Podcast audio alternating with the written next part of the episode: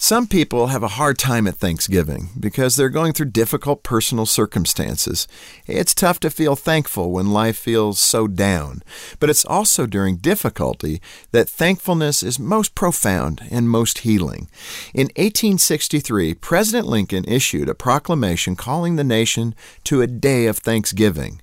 At the time, you might say that Lincoln didn't have much to be thankful for either. He and his wife Mary were still mourning the loss of their 11 year old son Willie who had died the year before. The American people were also suffering.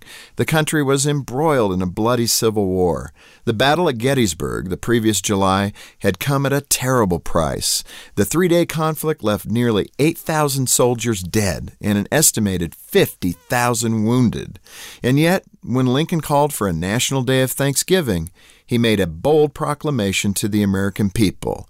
He said, in the midst of a civil war of unequaled magnitude and severity, our country has been filled with blessings which are so constantly enjoyed that we are prone to forget the source from which they come.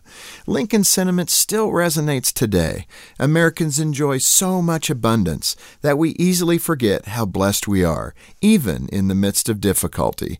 If you're going through a rough time, I hope you'll remember all you have to be thankful for today. So happy Thanksgiving from all of us here at Focus on the Family. I'm Jim Daly.